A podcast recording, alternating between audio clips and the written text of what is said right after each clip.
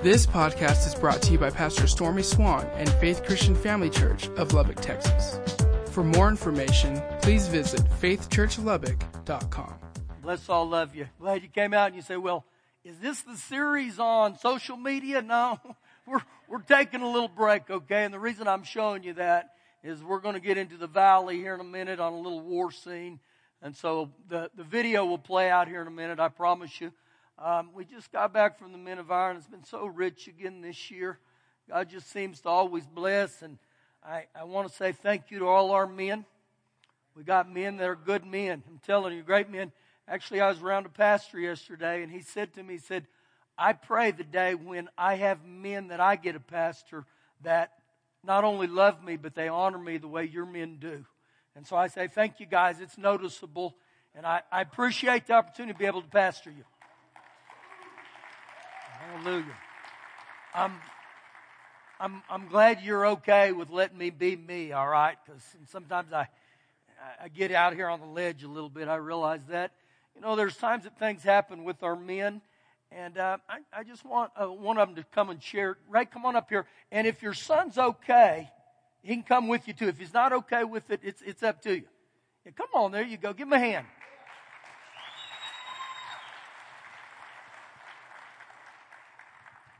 Sometimes I forget that, you know, people aren't always in front of other people like this. And so what you do is you look at the clock, you look right over their head, you don't even see them, okay?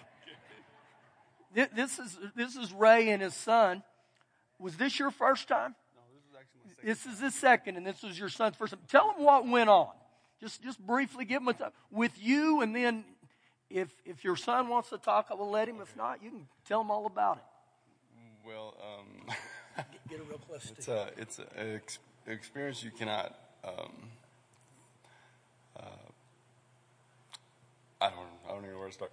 Um, it's just something you cannot experience anywhere else. It's a, a overwhelming feeling that when you get there, it's it's amazing. Um, you know, sometimes pastor says we need an oil change. when we get there, we get I mean we get oil change, spark plug tune up, tires rotated. It's the works. You get tuned. You get tuned from the inside out, and you come out. You come out a different man. It's amazing. Let's say something, I'll say, I'll say so.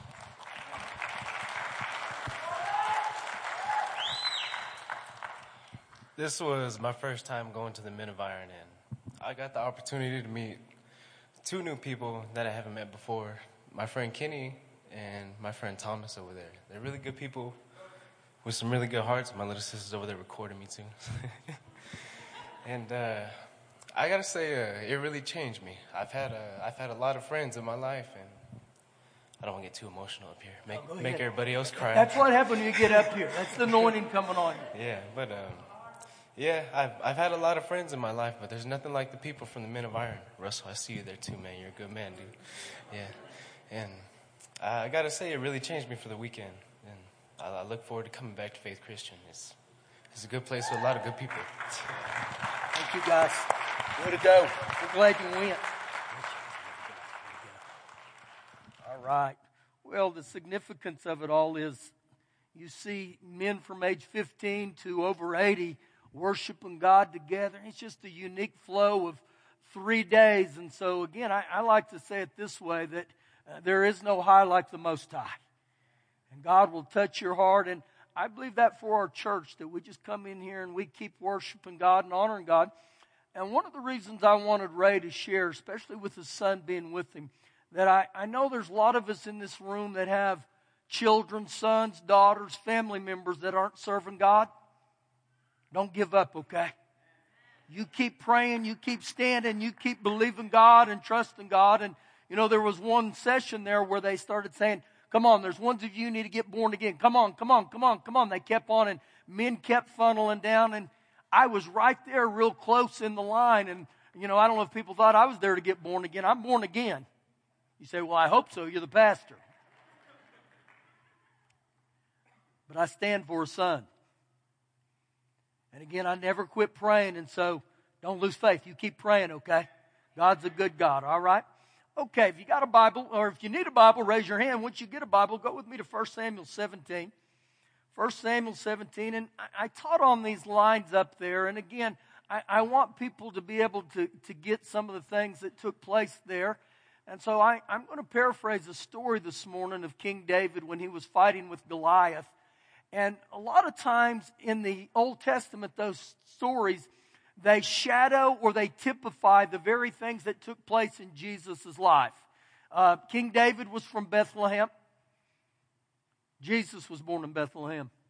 King David was the anointed king. Jesus was the anointed king. So you'll see some of this come to play. And uh, just, just bear with me here. Let me paraphrase a lot of this that's going on.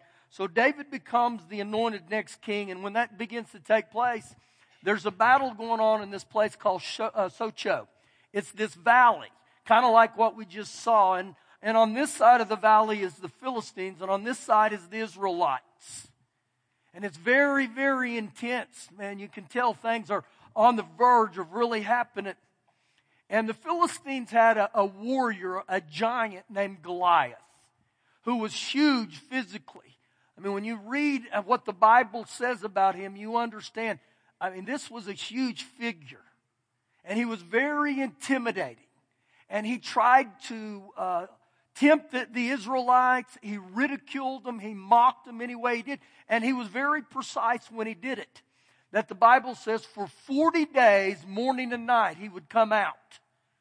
And when he would come out in those mornings and nights, the reason I said he was very strategic about it was the Israelites would go out every morning and every night, and they said this prayer called the Shema, which warranted protection.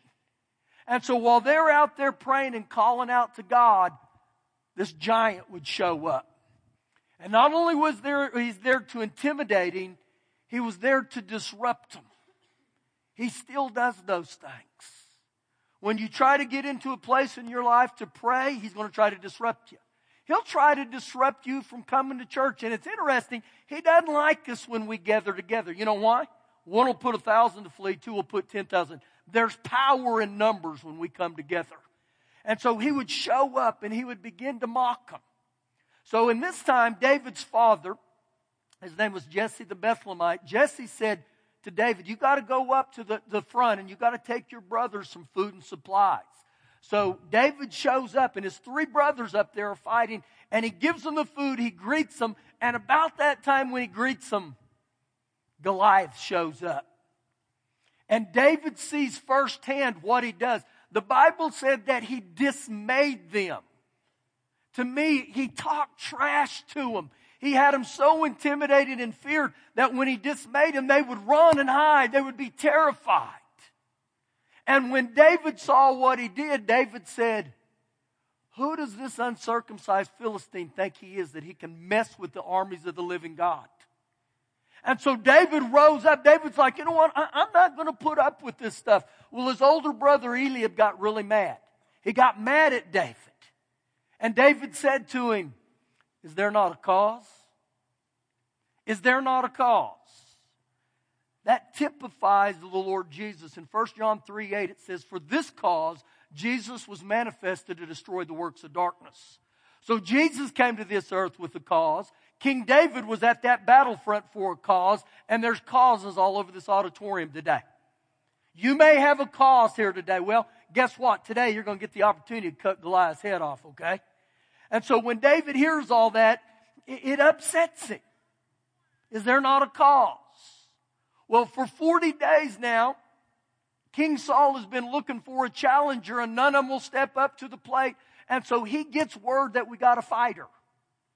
So he comes and says, We got a fighter. And they say, Yeah, we got good news, King. We do got a fighter. The bad news is he's a little redhead, freckle faced teenager.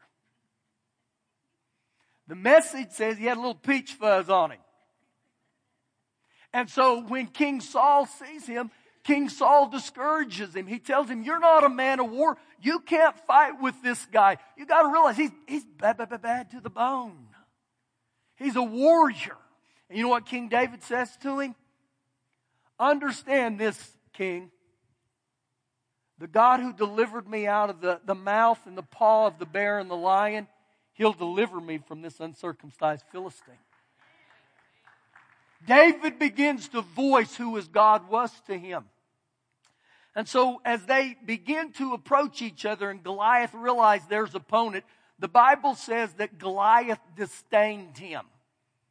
When Goliath saw him, he began to mock him and he began to try to intimidate him and he tried to discourage him. Now, this is where we pick up in 1 Samuel 17, verse 45. Then David said to the Philistine, Then David said to the Philistine, one of the main ways that our faith is expressed is through our mouths. And David said, out of the abundance of the heart, the mouth speaks. David said, it's huge. To the Philistine, you come to me with a sword and with a spear and with a javelin, but I come to you in the name of the Lord of hosts, the God of the armies of Israel, whom you've defied. In other words, you messed with the children of the Most High God. And note in there how David said, I come. I come in the name of the Lord. David fully understood this, that he was going to have to fight. He was going to have to go into battle against the, the, the uh, Goliath, the, the Philistine. But he knew with God on his side, he could do it. See, it's no different than me and you. God gives us the tools, the equipment to walk in victory here. And so David says that to him, and then watch verse 46. So he says, This day, this day. Not, not, not tomorrow, not next week, not next year. This day. David set up a divine appointment this day. How many of you in your life put things off to the future? All of us have before. We say, well, you know, I, I know God will move someday. God will move, you know, maybe down the line, maybe at Easter. It's interesting. He said, this day. The Lord will deliver you the word deliver there in the New Living says, He'll conquer you. He'll cause me to conquer you into my hand. And I will strike you, and I will take your head from you. And this day I will give the carcass of the camp of the Philistines to the birds of the air, the wild beasts of the earth, that all the earth may know that there's a God in Israel. You know what David does here? He prophesies. He speaks to his future. And note there at the end that he didn't say, the whole earth is going to know that King David is alive. No, he said, they'll know that there's a God in Israel. And see, that's the same way with me and you. When we walk in great victories, understand this, it's, it's God. It's God that gets the glory. Anytime I start giving myself glory, I'm going to get in trouble. But he prophesied there and he said, I'm going to cut your head off. In Genesis 3, verse 15, God Himself said this. He said, There's coming one that's going to bruise your head. He's going to strike your head. One translation says he's going to tread on your head. And what God was ultimately doing in Genesis 3, He prophesied about what Jesus would ultimately do to the devil. And so I think about this, that when, when David looked at Goliath and he starts telling what he's going to do, he said, I'm going to cut your head off. And I believe the more he walked, he began to, I'm, I'm going to cut his head off. I'm going to cut his head off in the name. I'm going to cut his head off.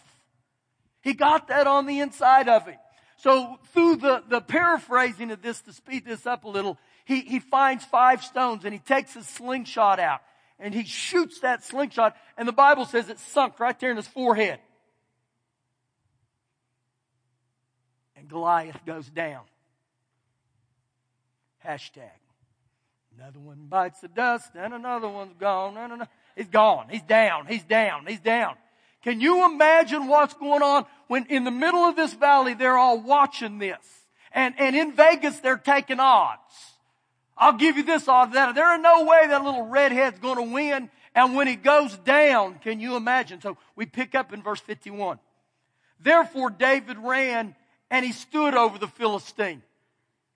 He stood over him and he looked down at him and he's staring at him, signifying, dude, you're under my feet. I took care of you. I whipped you. And then look what takes place next. And he took his sword. He disarmed him and he drew it out of his sheath. He, he takes his sword out of his sheath. And it says he kills him. And then you know what he does? Right there in front of both armies, the, the men of God and all the Philistines, it said he cuts off his head.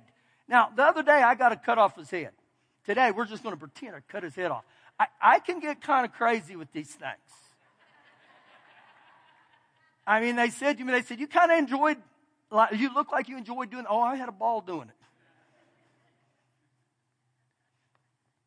See, when I read these stories, a lot of times I, I put myself in there.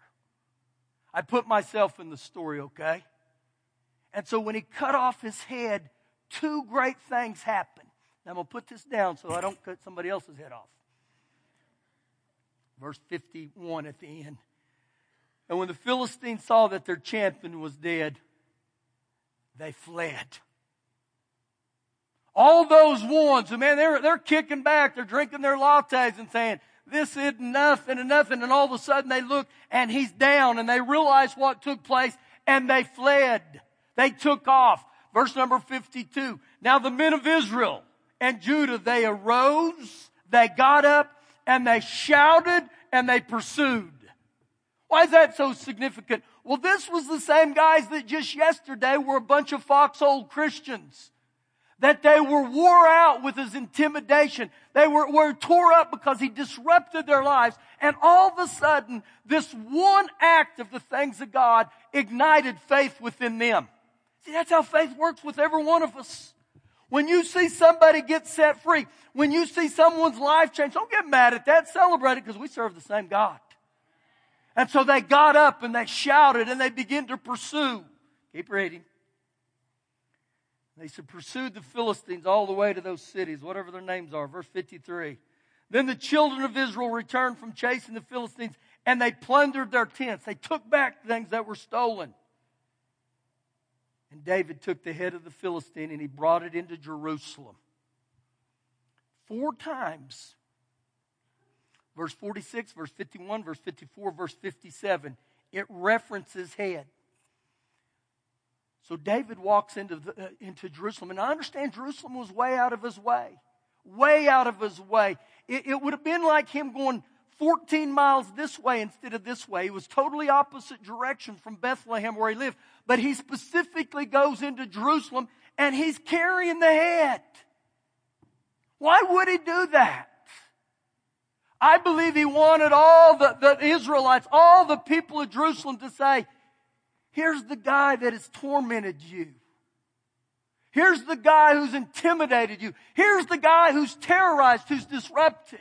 And he said, no more. No more.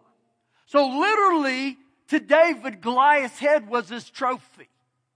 Now, I, am not a, I'm not a hunter. But I've been in people's house when they kill trophy animals. Man, they stuff them. They put them on the wall. How many of you been in a house where there's big old horns up there looking at you? Man, I got a friend down there who's got a cabin in Ruidoso, and He's got the craziest animals up there on the walls, and you wake up in the morning, there's this big mountain lion looking at you and stuff, and you're looking like, why do they do that? It's a trophy. This is just a side note here.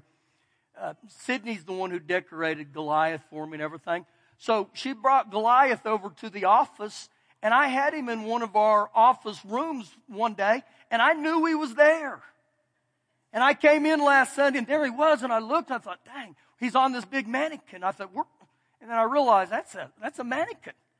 Well, one of our, our, uh, security men here in the church, I forgot to tell him he was over there. And he said, Pastor, that dude in that office over there, he about took two bullets to the chest. And so I thought, man, I got to get Goliath out of that room. So I put him in my office. And in my office, I have these two big chairs for when I counsel. Well, I put him in between the two big chairs. And I came in Monday morning and there he was again. I thought, oh my gosh, I got to get him out of there. So to get Goliath to Ruidoso, uh, I put him in my little car with me. And they said, Pastor, I pray you don't get pulled over. You're going to have a hard time explaining that one.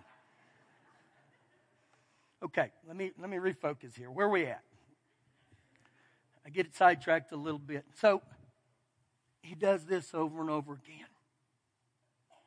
And he's wanting all of us to get a picture, a picture in our hearts You don't have to put up with Goliath anymore. How does that pertain to the Lord Jesus? Well, in Colossians 2, verse 15, it says that Jesus disarmed principalities and powers. He made a public spectacle of him. He made a bold display of all the devils and the demons in hell. And when you study the story of Jesus, that when he died on the cross and he went to hell for those few days, which he did, that while he was there, he took on every form of darkness. And when he would defeat him, he would look at you and say, Death, you're under my feet. Sickness, you're under my feet. Fear, you're under my feet. So we pick up now in the book of Ephesians, chapter number one. Go with me there. And I want you to see firsthand here in the New Testament some of these things that, that shadow what we just read. I'm going to go to Ephesians 1 and then we'll ultimately get to Revelations 12. Ephesians 1, verse 15. Therefore, I also, after I've heard of your faith in the Lord Jesus and your love for all the saints, I do not cease to give thanks for you, making mention of you in my prayers. Now, this was the Apostle Paul saying this. That's why I tell you, don't, don't give up praying on family members. Keep praying for them, okay? Keep praying for them praying Samuel's are a result of praying Hannah's. What do you mean by that? I can take you back in the Old Testament, and there was a woman of God named Hannah, and she literally prayed for her son Samuel. How many of you in this room realize you're probably here today because you had a mother or grandmother, somebody pray for you? I could lay up here and get all my paws up, my hands up, and all my feet, everything. Because I had a mother that would pray and pray and pray and pray. Actually, she goes to the Men of Iron every year and she stays in a hotel room and prays for her two sons that we don't do anything stupid. Thank God. Even in my 50s, I still got a mom that prays. Don't give up on your prayers, mamas and daddies. Don't quit, okay? Verse 17. That the God of our Lord Jesus Christ, the Father of glory, may give to you the spirit of wisdom. What is wisdom? It's practical, workable principles. Now, if you'll pay real close attention here in verse 17, this is a prayer that we can pray over our own lives. You can ask God to fill you with wisdom. So he said, first of all, I pray that you give me the spirit of wisdom and give me the spirit of revelation. What's revelation? It, it refers to a clear perception and applicable understanding of the Bible. I ought to pray that every day. And so he says the spirit of wisdom, the spirit of revelation, and the spirit of knowledge in him. And so this is what the Holy Spirit begins to do. He begins to help me. He begins to enlighten the Word of God. Verse number 19. 18. And that the eyes of your understanding be enlightened. He's talking about your spiritual eyes. That you may know what is the hope of his calling, what are the riches of the glory of his inheritance in the saints. As a Christian, as a man or woman of God, you got an inheritance. But inheritance doesn't do me no good unless I know what it is. And so he says, pray that the eyes of your understanding be enlightened. You can pray that.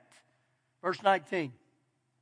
And what is exceeding greatness of his power toward us who believe according to the working of his mighty power, which he worked in Christ when he raised him from the dead and he seated him at his right hand in heavenly places. You know why Christ is seated at right hand of Father?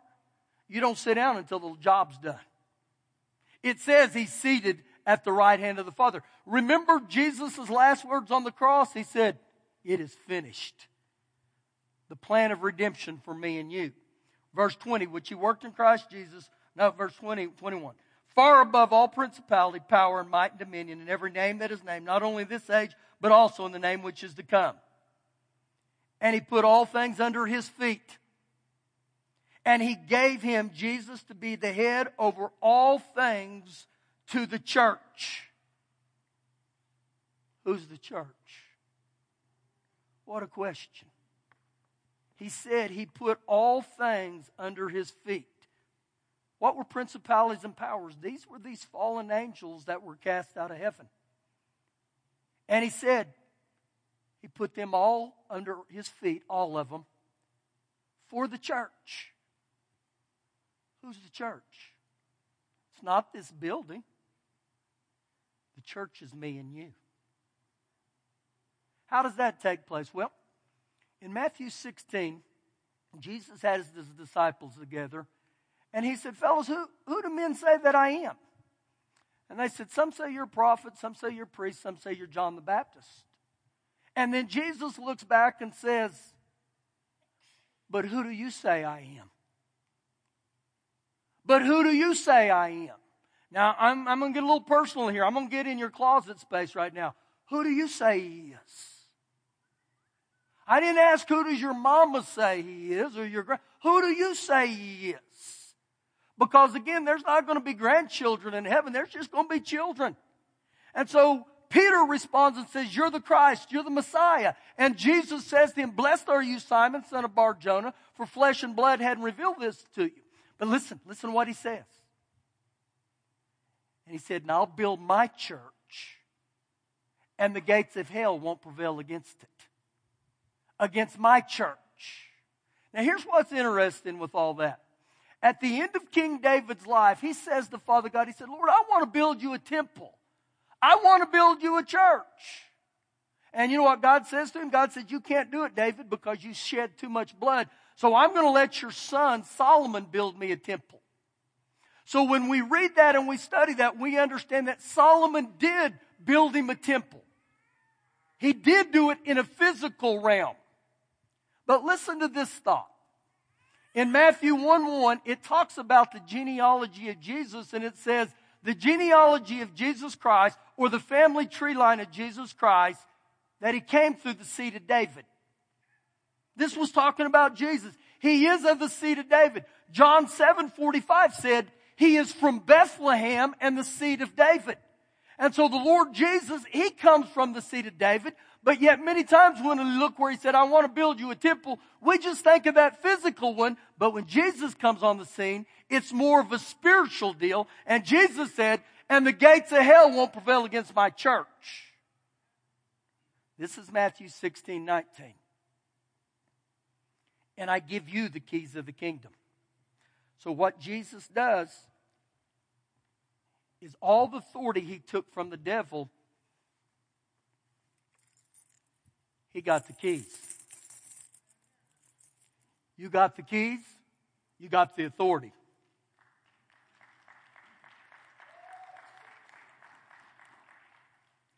With this key right here, it has the ability to lock and to unlock.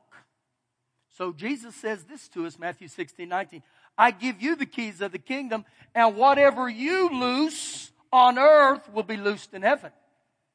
And whatever you bind on earth will be bound in heaven. So the word loose and bind right there are legal terms. And so Jesus is telling me and you, I've given you power. I've given you authority in my name. And when you begin to loose and to bind right here on the earth, it gives Father God legal right to move in your life.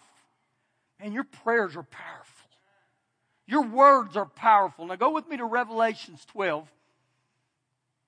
We're going to start wrapping this up a little bit. Now, ooh, you're getting ready to get really blessed, okay? Revelations 12, verse 10. Then I heard a loud voice saying in heaven, Now salvation, now salvation, now. Not next week, not when we get to heaven, now.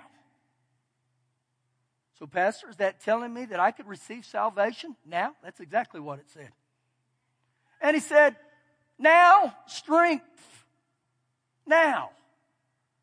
And now the kingdom of our God and the power of his Christ have come. So right here in, in the scriptures it tells us we can have salvation. We can operate in strength, power, and dominion. And it's all wrapped up in the name of Jesus. You know what he just told me? Everything I need on this earth is in the name of Jesus. Everything. So then it gets real interesting what he says next. For the accuser of our brethren, the devil, who accuses the brethren, me and you, the church, who accuse them before our God day and night. Now this goes back to the story. Remember that Goliath would show up morning and night? And what his goal was, was to disrupt. And so the devil right here, the accuser of the brethren, he goes before God day and night and he begins to accuse us. And he'll tell the devil, well, they've, they've fallen short here. They've sinned. They've done this. They've done that. And he goes on and on and on and on. And he keeps bombarding Father God with what me and you've done. But look at the last part there, verse 10. He says, but he's been cast down. But he's been cast down. Remember when old Goliath started messing with, he was cast down. And that's what the Lord is telling us. Even the devil has been cast down. Now look how he ends here in verse 11. And they, the brethren, the church, the believers, they overcame him by the blood of the Lamb. So when you, when you read this, the blood of Jesus answers all charges that are brought against you. The blood of Jesus satisfies all the accusations. And they overcame by the word of their testimony. When you get born again, the blood of Jesus washes you from sin. That's how you start. But you know how you keep going? You know how the word of your testimony comes true? You keep living under the blood.